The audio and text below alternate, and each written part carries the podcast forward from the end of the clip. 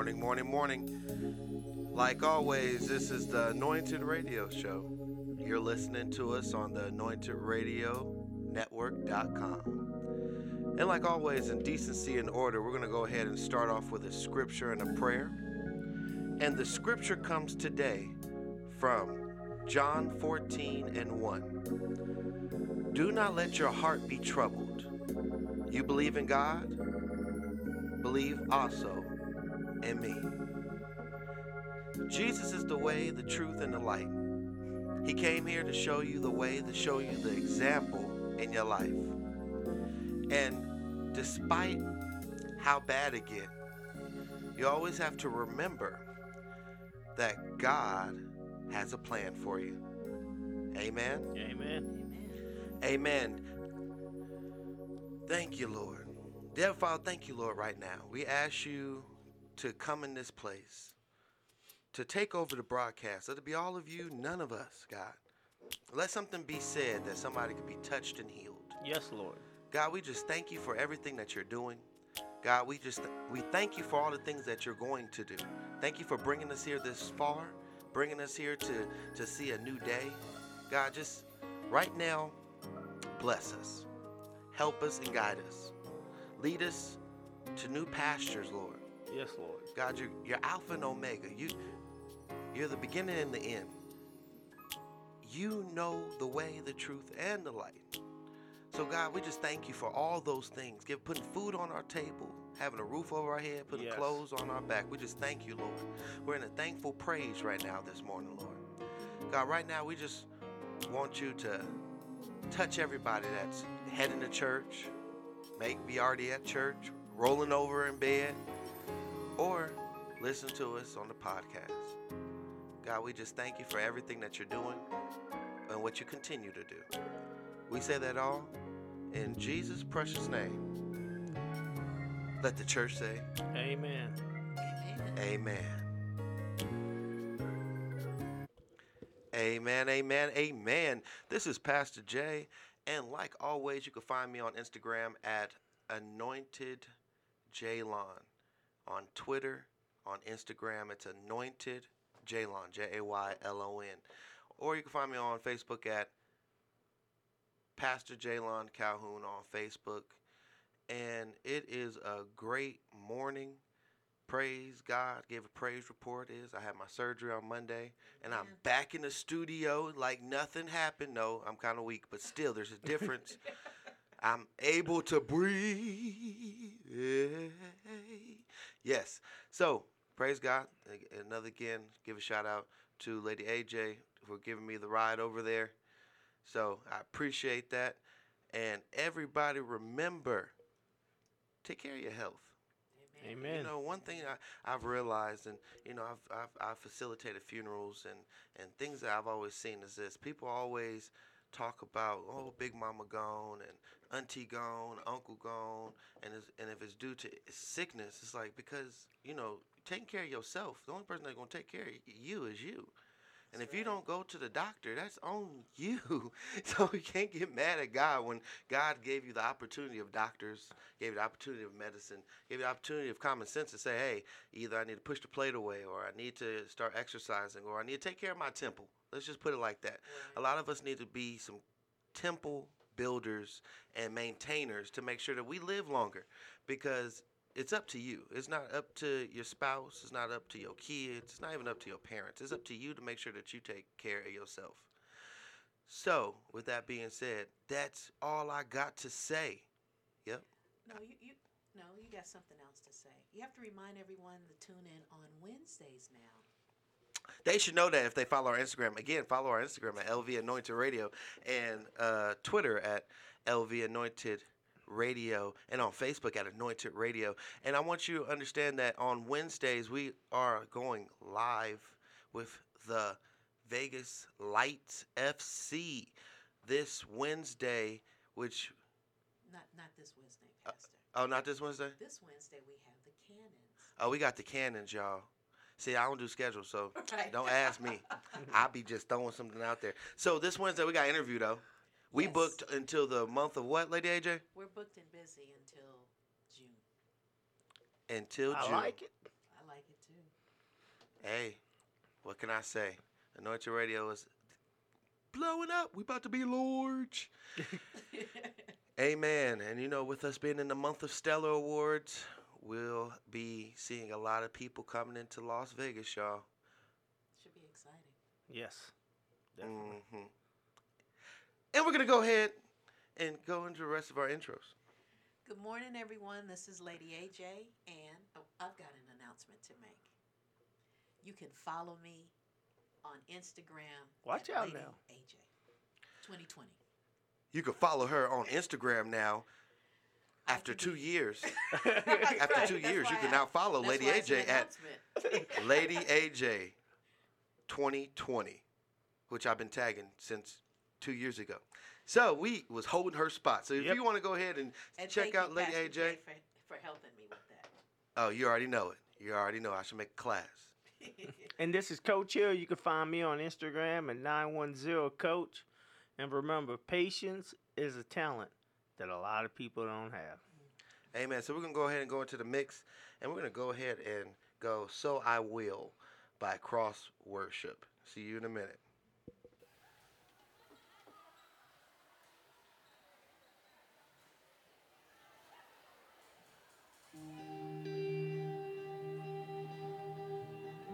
All right, guys. So let's let's settle down some. We need you to sing this song with us. Listen up. Listen up. God of creation, there at the start, before the beginning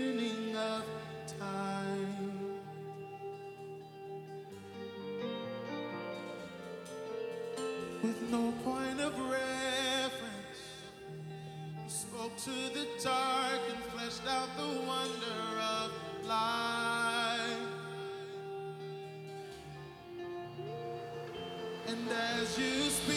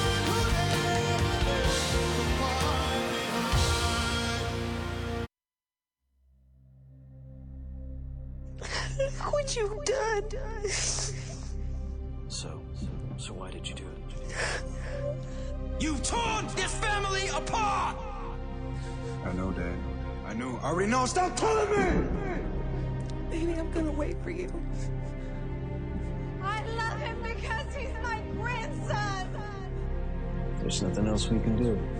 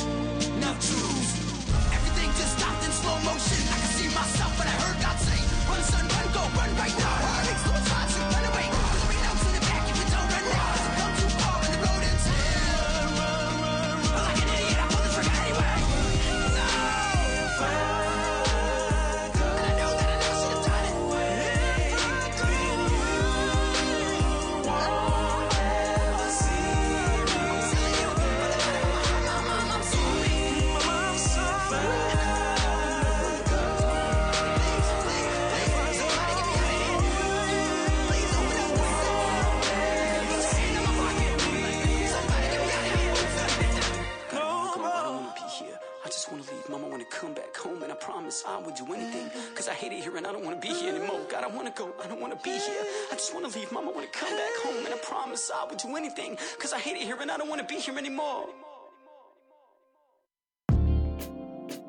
Have you ever? Have you ever just given God the praise for saving you?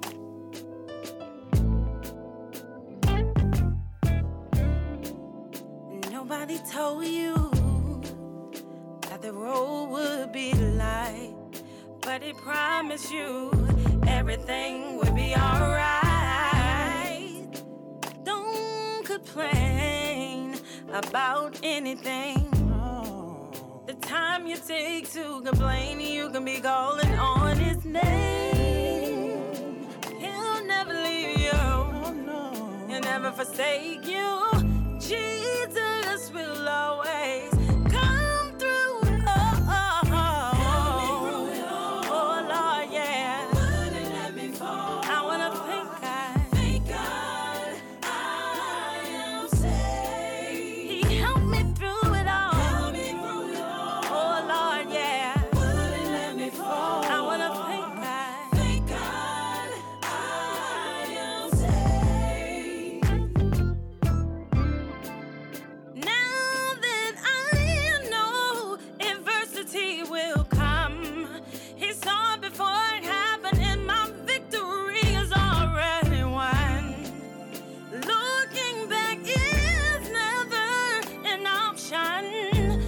Saving a girl like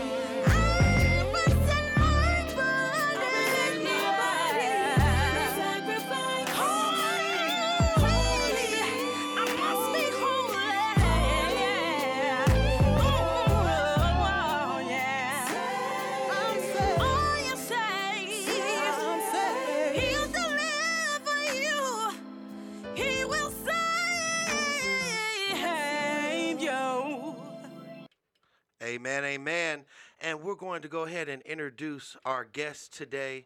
And I want everybody to really pay attention to this interview because this is a lot of great information that we're going to go over today.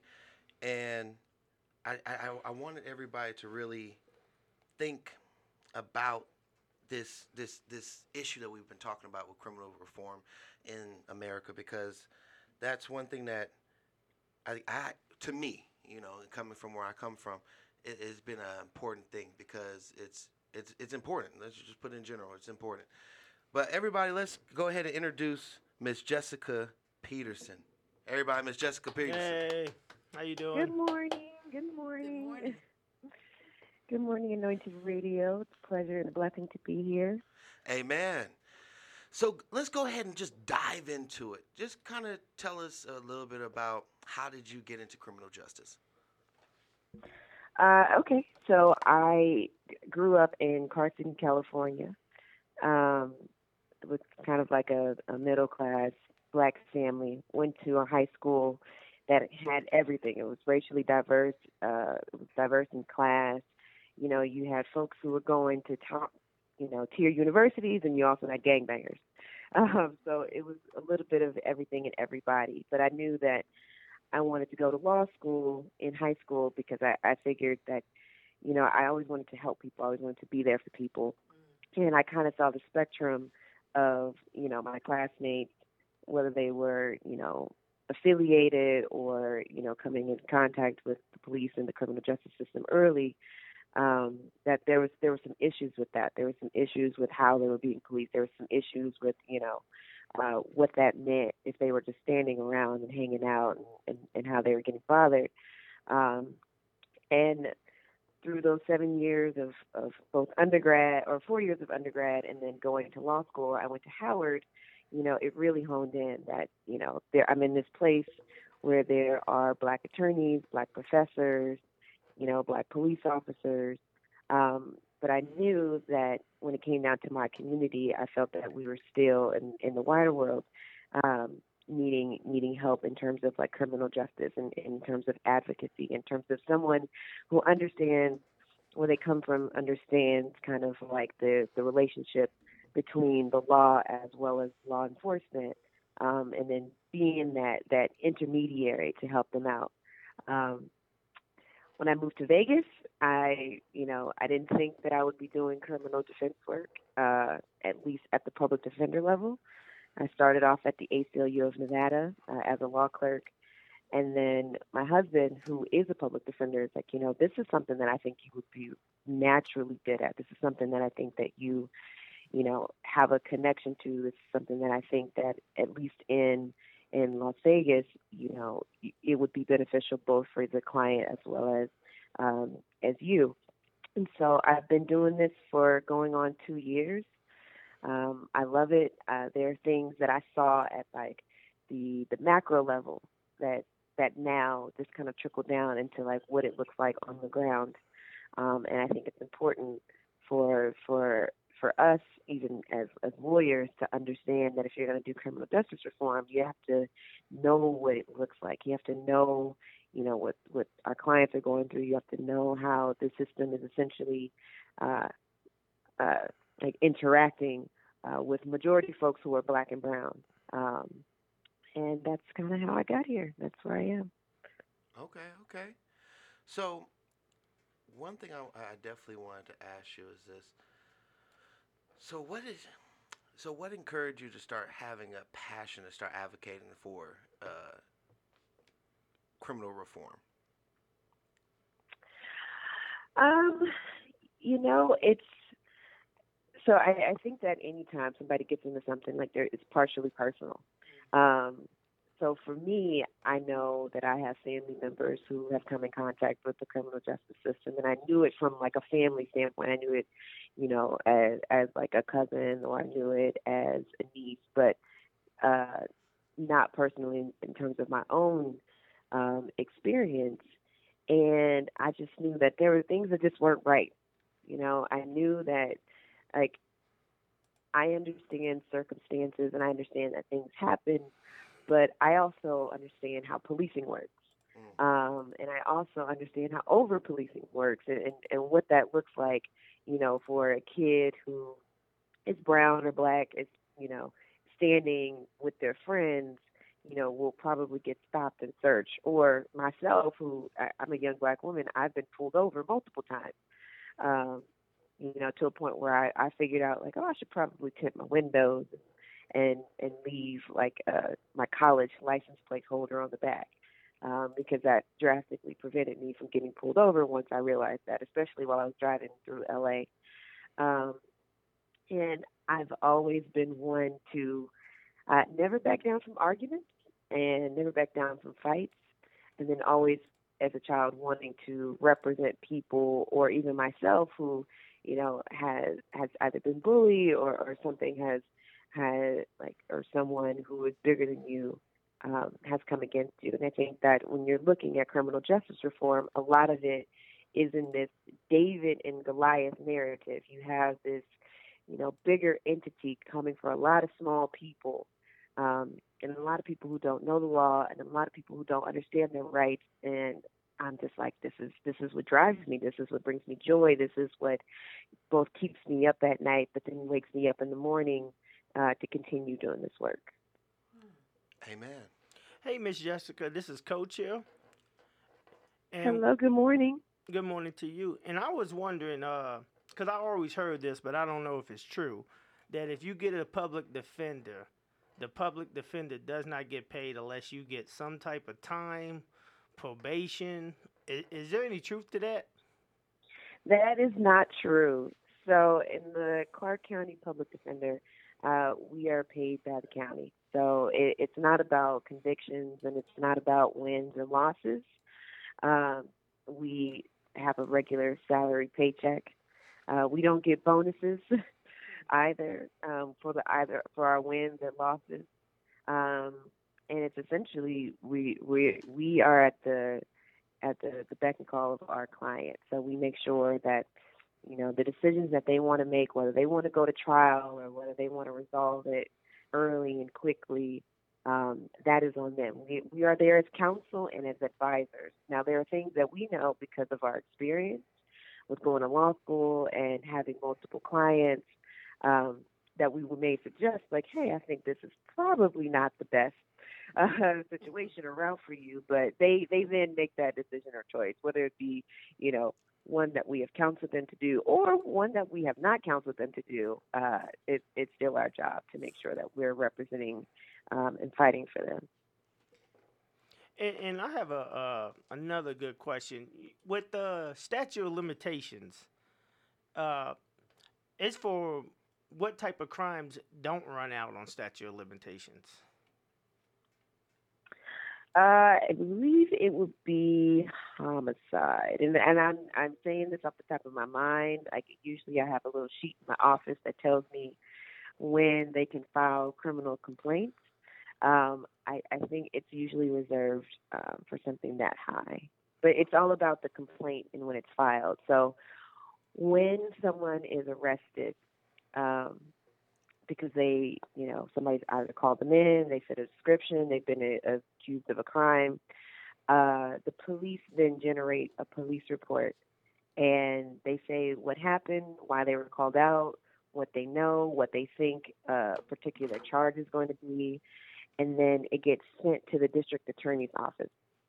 The district attorney then has a group of people that will decide from that police report and from conversations with the officers what to excuse me what to charge someone with.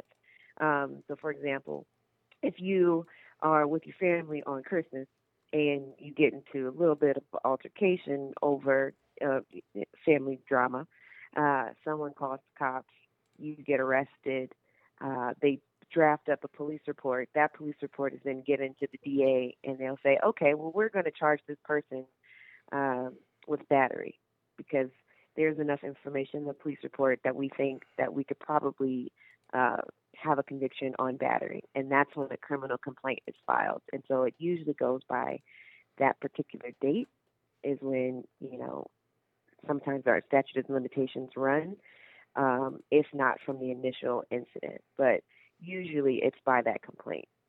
So so it's so so correct me if I'm wrong. So if somebody gets arrested and post bail for something, and if they stop showing up to court, if they hold out for a certain amount of years, they can no longer be charged with that, or since they've been arrested, it doesn't run out. Oh, if they've been arrested and they posted bail and they've got a complaint and they stop showing up to court, then they will receive bench warrant. So wherever they go, um, if they get pulled over, if they are, you know, somehow walking down the street, end up jaywalking and end up running into an officer, that officer will then run that person's name. And in the system, it will say, oh, this person has a bench warrant, and then will be taken into custody so that they can then, you know, answer for the charges or resolve their case. So so the uh so once is there a certain time that if they could uh cuz I've always been fascinated with this part. That's why I'm asking these type of questions. And uh so I'm just trying so if with the 7 years cuz that's what most of them say there is 7 years. So if they got arrested per se and then they eluded for 7 years would would the charges st- could still be brought up? Uh, yeah. So if this was a situation where uh, they were arrested and there was a complaint, um, they will still be brought in. Or if they were, say, not arrested, but there is an arrest warrant. Um, so sometimes there are cases that are filed, um, and the, the police department will file what's called an arrest warrant, meaning that they need to be brought in because in, because they haven't uh, been arraigned yet. And when you go to court on a charge, you uh, you are arraigned. They tell you what you're charged with. Uh, you're appointed a public defender, and then you're given your next court date, which is called the preliminary hearing. But prior to that, if you're not brought in on an arrest, they'll have the arrest warrant. So in some way, shape, or form, they will find you. Yes, they Uh-huh. always do. And if you if you've posted bond and you start talking to your your bonding agent, then they will also try to find you uh, because you have you know essentially signed a contract saying that you would pay whatever uh, whatever charges that you had on the bond, and you would also attend your court hearings. Uh, so you can have the police looking for you or your bonding agent looking for you, but at some point you will have to come back um, to court to, to to fix your charges. Good morning. Good morning. Good Um, morning. How are you? This is Lady AJ. And I I wanted to know, uh, could you talk a little bit more about how convicted individuals, um, the process that it takes for them to restore their voting rights? I'm I'm curious about that because there's so many folks that um, are unable to vote because of you know being convicted. So could you talk a little bit about what some of the steps they can take to restore their voting rights? Right. So, if if you are convicted, say for example, of uh, a felony, so each felony is given a letter. So it's A, B, C, D, and E, um, and each letter is given a particular sentencing range. So if you're convicted of a Category A felony, uh, that means that you could be in prison for 10 to 25 years, 10 to life, or life without parole if you're convicted of a category E felony, which is the lowest felony, then you could be in prison for one to four years. After someone is convicted of that felony, and that's whether they go to go on probation or they're in prison, once they have successfully completed their time, either on probation or in prison, then another clock starts. And that is the time for you to seal your record. So, on a Category E felony, I believe uh, the Nevada legislature just changed the, the time limits, uh, and that went into effect back in 2017. So, I believe it takes about three years from when your case closes, not when you are convicted, but when your case closes, uh, when you can start sealing your record. And Nevada is one of the states that doesn't allow you to expunge it, your record, so you still have the felony. But uh, while we're moving forward in the, the criminal justice reform on banning the box, um, if you have your record sealed, then when you do job applications, and you can essentially mark no um, that you've never been convicted of a crime. Um, but say after your your your case is closed, three years later, you start the record sealing process. Um, that usually takes about nine months to a year. So you have to get all the documents from your conviction, what's called the SCOPE, uh, which is essentially the document that says, you know, what you've been charged with, what you've been convicted with, and all of your, your criminal record, your history. And you have to send these documents to different agencies. So you have to, you know, go to the police department. You have to go to the district attorney's office. You have to get this sealed by a judge uh, so that once every agency that has dealt with you while you were going through uh, your your criminal process or prior to conviction now knows that you have completed, you know, your your time or you've completed your probation and now you want to seal your record, your record can then be sealed. Once your record is sealed, then you would have to go to either the Department uh, of Motor Vehicles or even better to go to um, the Registrar of Voters to let them know that you have had this record sealed, that you are now, um, like you had once been a felon, but it's no longer on your record, and then have them do the paperwork and the process uh, to fill out um, like your voter registration card so that you can vote in whatever next election. So it's not automatic.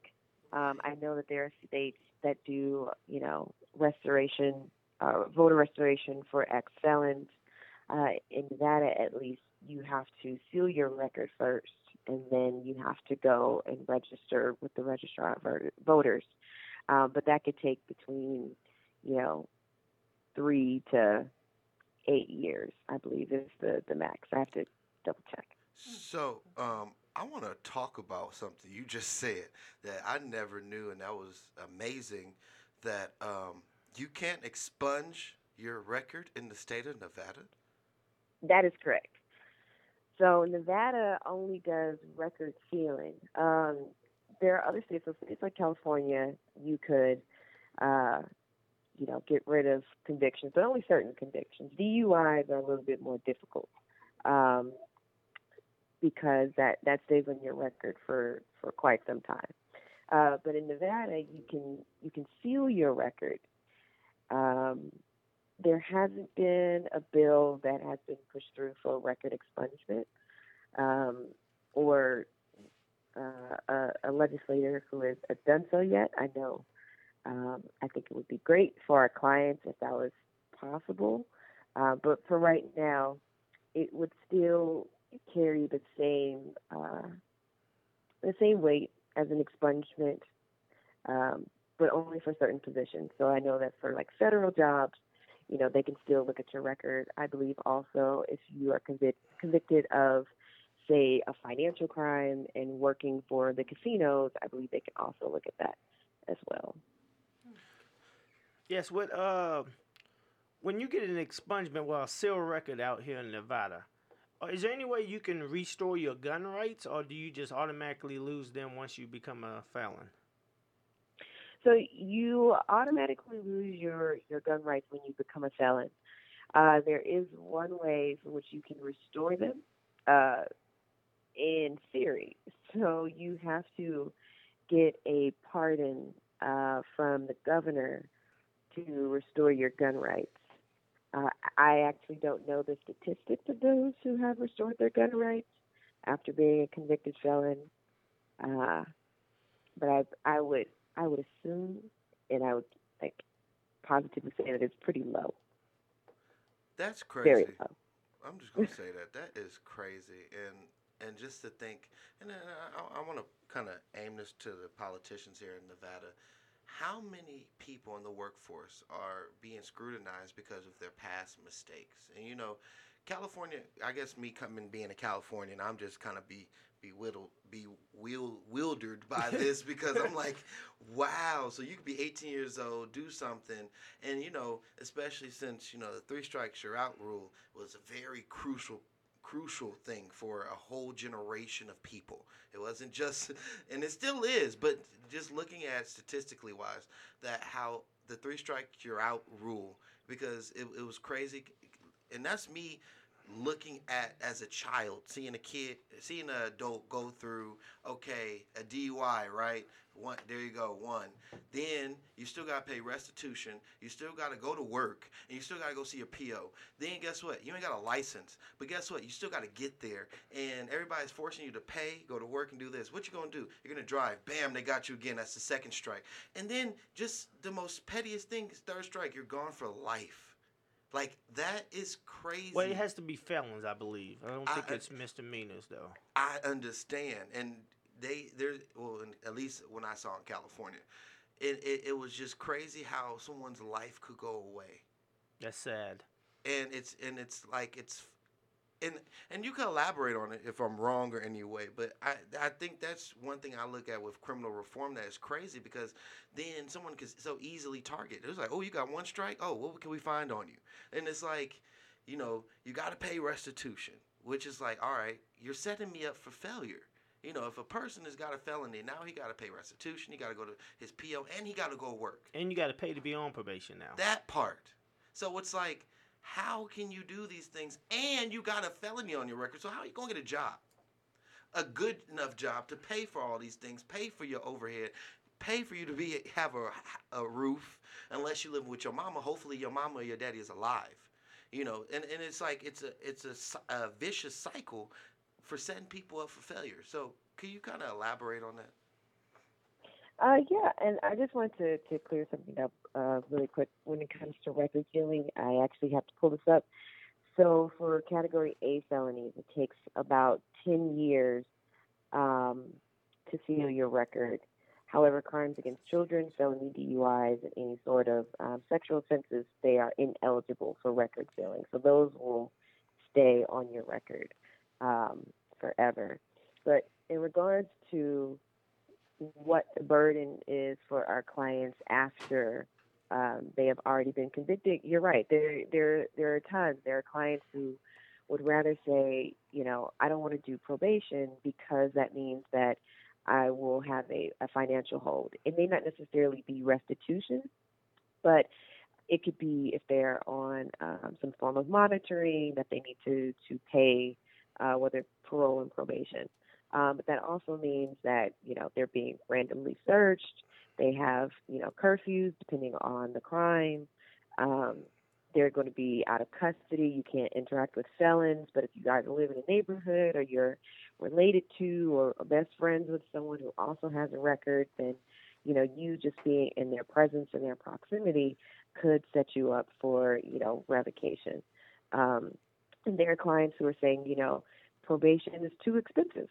And it's true that once you have been in custody, if you've been in jail for six, seven, eight months, you know, when you get out, you've either, if you had an apartment, you've lost your apartment. If you had a job, you've lost your job. If you had a car, you know, and it was parked somewhere that was in a public space, it may now have been towed. Um, and so now you have the financial burden of trying to get that car out. Now you have to go and try to find uh, a job that will take uh, someone who has you know, a, a felony on their record. Um, and you'd have to do that for two, three, four, five years.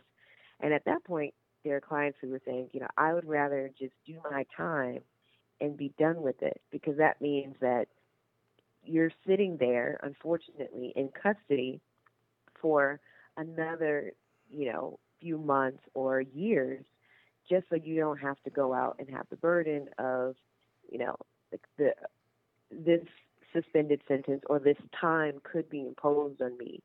And if you are, you know, on a right path and you're doing well, one slip up, you know, could often mean that you're going to go back into custody and you're going to lose everything again.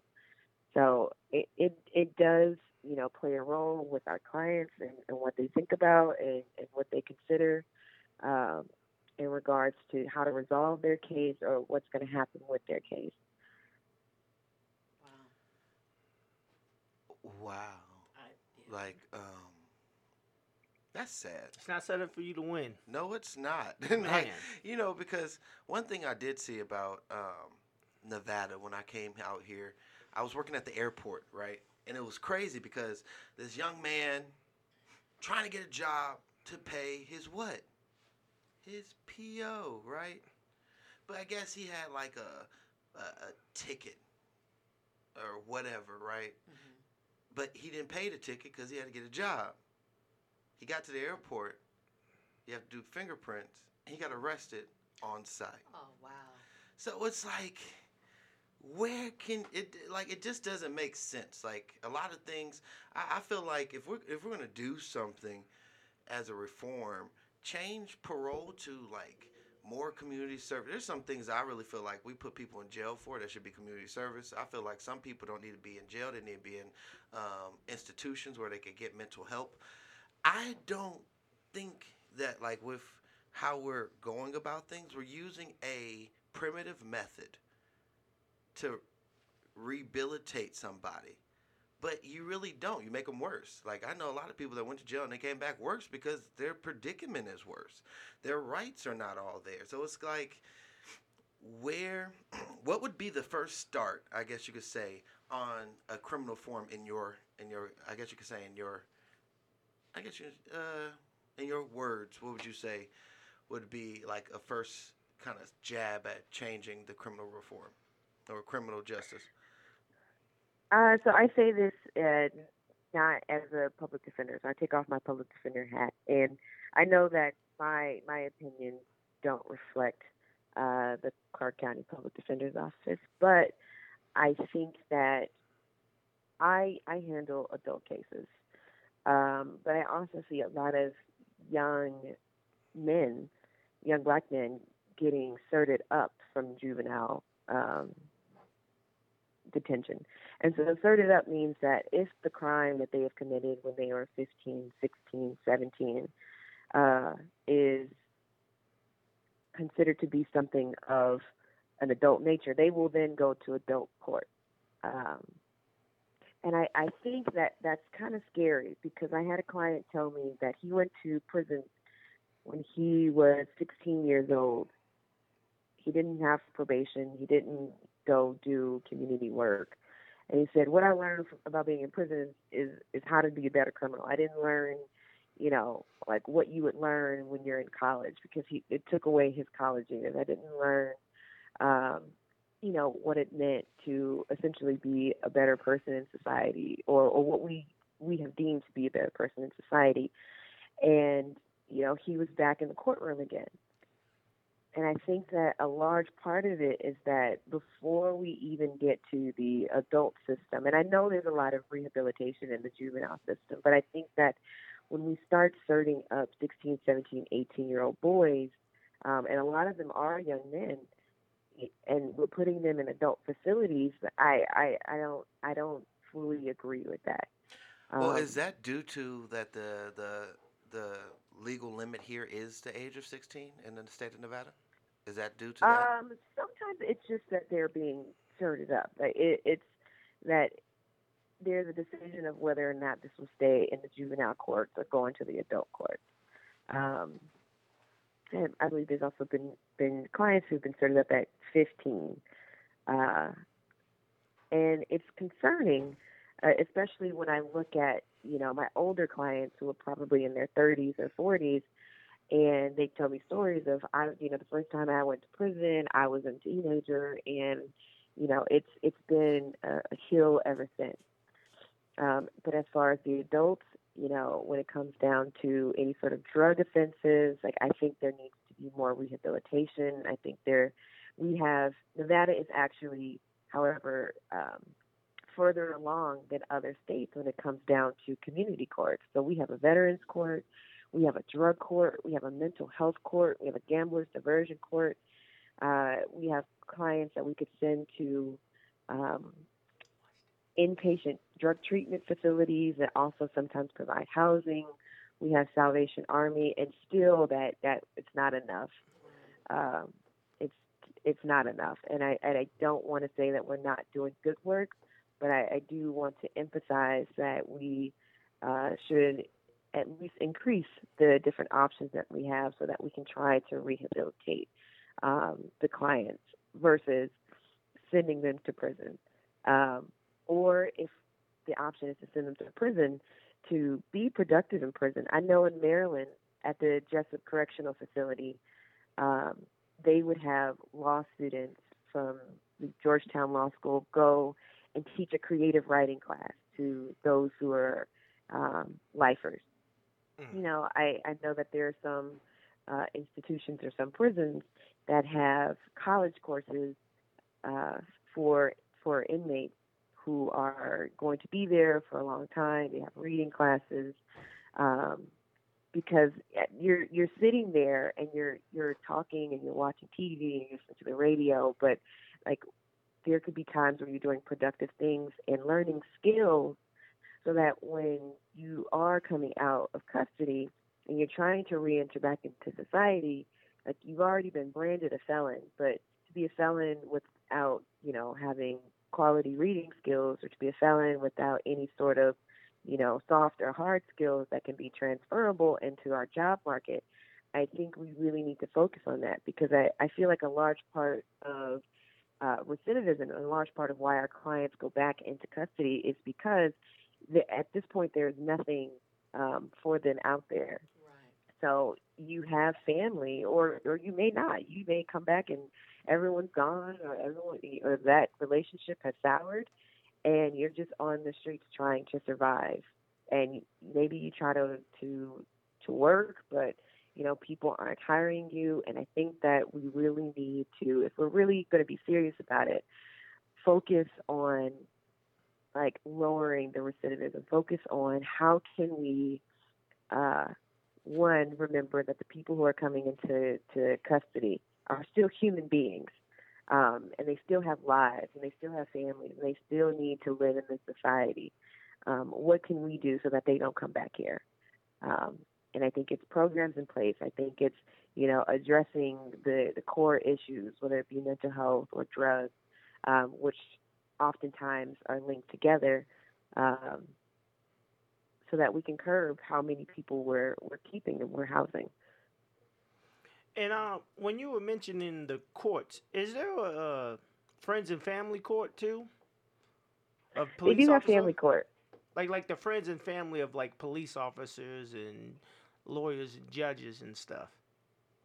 Uh, no, no, we don't have a particular court. Everyone is, goes through the uh, regional justice center, state court, if they are, uh, you know, convicted of a crime or, or not convicted, either convicted or um, arraigned of a crime, or if you know you have the municipal courts if you have any traffic tickets. Um, but we're we're we're all in the same boat. Okay, and then uh, when you were talking about the youth and them getting locked up at like 15, I remember I once read an article that let's say a young man got arrested at 15, got out at 29, did 14 years. When he gets out of jail, his mentality in the free world is still a 15 year old kid because when you're locked up, you get everything taken away from you. And I remember when I was young, a, a friend of mine's got locked up, and then he did 10 years, and we were walking through the mall, like his first week out, and cell phones were ringing, and he almost like lost his mind, went in the corner because he couldn't believe that cell phones were so accessible and so small. Because when he left, you used to have that pack with the big old antenna on it. You had to carry it over your shoulder, and then pagers was just coming out, and it was like, and he was, I think, if I'm not mistaken, got locked up when he was like 22, so he was already in an adult state of mind. But when you get locked up as a kid and do 15, 10 years and come out, right. your mentality is still 14, 15 year old kid. And if you wasn't, you already wasn't molded right because you're in that situation. So Right. you, you come out with the kid mentality, and you might get in trouble again easily because you're not aware of paying bills every day. You're not you're not you're not used to have to feed yourself every day. You know, being able to use the bathroom on your own and not being told when to get up, when to go to bed, and stuff like that. So all that is like giving kid freedom, even though the, the, the he might be a young man, 29, because of his mentality. And I think that's where when when you release somebody like that, it should be different. It should be a different predicament for them to help them to be successful in life because that's still a kid even though they're 29 years old because of their mentality. Right, right. You know, it's it's kind of like st- standing still in time.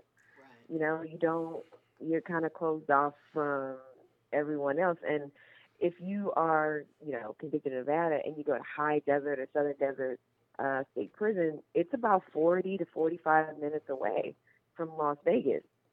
And if you don't have, you know, family or friends or, or someone that cares about you coming to visit, then the only people that you see day in and day out are your your your fellow inmates and the correction officers.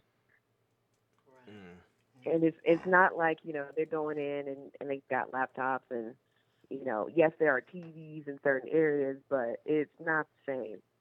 It's not the same as as if you're you know you or I and you can see like oh this this new uh, gadget came out or you know this is how we're doing banking now or this is you know like what cars are looking like. Like if you go in, say back in like '99, and you come out in 2016, and you see that they're electric cars, you're like, wait a minute, what's happening? For real. right. And, and one thing I wanted to ask, and um, th- I think this will be the last question, is that um, so if someone is getting pulled over, what should they do? What is the right way to respond getting pulled over, especially here in the good state of Nevada? Yes. So it's it's funny. I actually had this conversation uh, with a couple coworkers.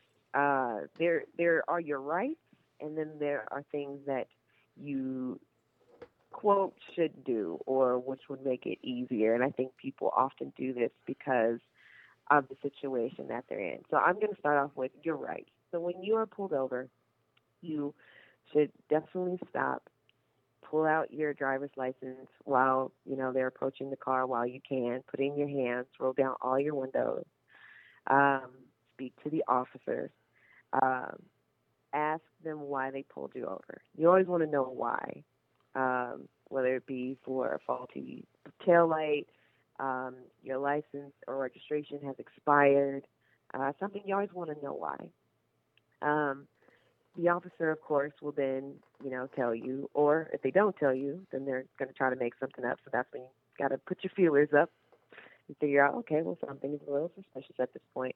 Um, they will take your license, they will take your registration, um, and they will go and they'll run your record. If everything is fine, then they should just give you your documents back. Sometimes they'll give you a warning. Sometimes they'll write you a citation. Um, but if they start asking, can you search the car? If they say, can I search your vehicle? And I don't know what the conversation could be prior to that, or if you uh, allegedly fit some sort of description. But if they say, can I search your vehicle? Say no. Um, that's your right. You have a right to say no. You have a right to not have someone search your vehicle without probable cause or some sort of warrant. So if your car uh, is clean and you're a family man or a regular person or a regular woman, um, you can say no.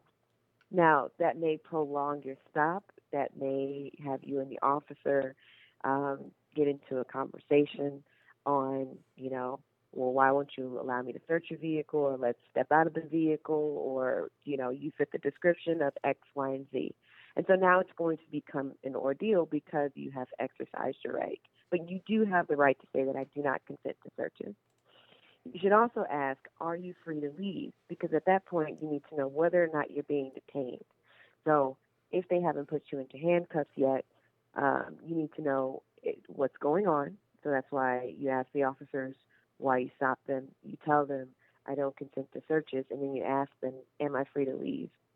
Because if at any point you are taken into custody, um, you can then use this information with your attorney and say, you know, they've either searched my car illegally, they brought me into custody illegally, and they weren't supposed to because they violated my Fourth Amendment right. Now, what actually happens, and oftentimes happens, is that we see people who just consent to searches. They say, yes, you can search my car, you know, I have nothing to hide. Um, because oftentimes it makes it easier. And I know we have this fear of, you know, traffic stops turning deadly. You don't want, you know, your your your 20 minute ride home turning into the last moment that you're on this earth. Um, and so oftentimes people will say, like, yes, you can search my car, or you just give them your license and registration. You keep your hands out of the window, or you keep them at 10 and 2 um, because you're supposed to, you know, be as less threatening as possible and ensure that at the end of the day, your main goal is to get home. And to get home is to do X, Y, and Z. Even though you have you know, Fourth Amendment rights, even though you can say, I don't consent to the search, am I free to leave? Why am I being pulled over? Um, but in Nevada, what I appreciate, and it's funny, I actually got pulled over four houses down um, from my house one night.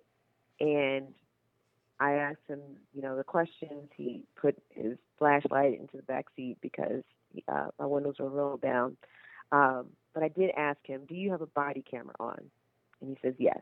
And he says, "You can hear it; it's beeping," and that has been, you know, really good in terms of uh, interactions both with the community, at least in my personal experience, and the police, because I know that if I, for whatever reason, had to have a public defender because I got arrested or something happened, um, that that body camera is there and that they can review it and they can they can you know either verify or if I'm lying see that I'm lying on on what happened. Um, and so that that's essentially uh, what we should do. There's a lot of back and forth on whether or not we should be, you know, um, exerting those rights. And when I say we, I mean I mean black and brown folks because it because we interact with the police a little bit differently. Um, and what that means for you know us to get home or what that means like if you have kids in the car um, you know what the ordeal could be depending on what route you take So one, so cl- in closing, what would be your your last minute remarks and advice to someone out there?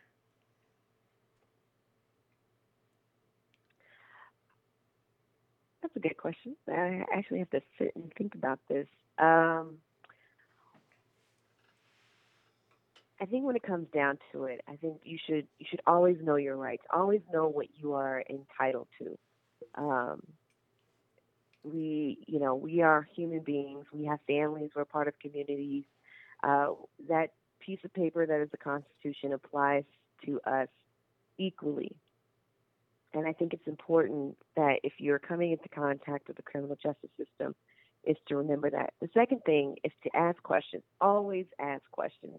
Ask questions of, you know, your attorney, ask questions of the judge, ask questions of, of the law enforcement officers, because you need to know what's going on. You need to know, you know, how your life is being affected, how you're moving through, you know, the court procedures and just for your own sake and your own resolve.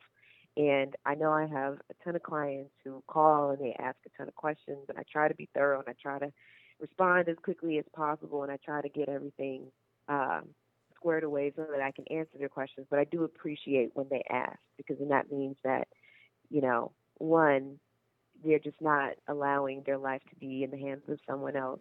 Uh, but two, that you know, it just gives them a sense of ease and understanding. And I know that if I'm in that same situation, in that same position, you know, I want to know every answer, what's going on, how I'm being affected, what's going to happen, what's, you know, as a planner. So, two things: always know, you know, your rights and how they apply to you, and that they are afforded to you. And then two, to always ask questions. Amen. Well, we thank you for coming on to the show, spreading that knowledge. You taught me a whole lot because, uh, man, I did not know all that. Thank you. So, we thank, you for having me. It is a pleasure. It is a blessing. I'm, you know, this is. I woke up at at six this morning preparing, so I appreciate the opportunity. We appreciate having you on the show. We definitely appreciate you on there. And like I always say to everybody, now that you've been on the show, you're like family. So if you ever need anything about an event or if you're having anything that's happening, you know, as um, community events and things like that, or any information to give to the community, definitely reach out to us and we'll definitely spread the word. Amen. Thank you so much. Amen. Amen. That was that was deep. It was. Yes. It was informational. Informational ain't the word. It, it, it, it, it was wow. That was crazy. I didn't I didn't I didn't know all that. Mm-hmm. But it's about that time. But it ain't gotta stop. Why not? Because at eleven o'clock What's going on? at Judah Family Community Church, I'm giving a word about consistency. Consistency, if you really think about it, is the definition of family. Thought about that. Consistency is what the definition of family should be, at least.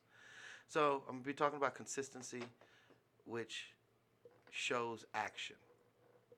So definitely want everybody to tune into our virtual campus at Judah Family Community Church, or if you're in in the Las Vegas area and you would like to attend, we're at Rancho High School in the theater. Doors open at 10:30. Definitely love to see you there. And one thing I want to leave with you today is this: assumptions die when communications start. Yeah, yeah, that's me. Okay. Okay. All right. Have a wonderful week, everyone, and I just want to remind you to count your blessings. And this is Coach. You can find me on Instagram at 910Coach. And what I want to tell everybody and leave them with today is get you some friends like the people who was on the roof waiting to speak to Jesus, to lower the paralyzed man down. Amen. Get you some friends like that. Because if you got friends like that that's willing to carry your weight until you can carry your own, mm-hmm. you'll be on top. Amen. Coach signing off. Amen. See y'all next week. Hey.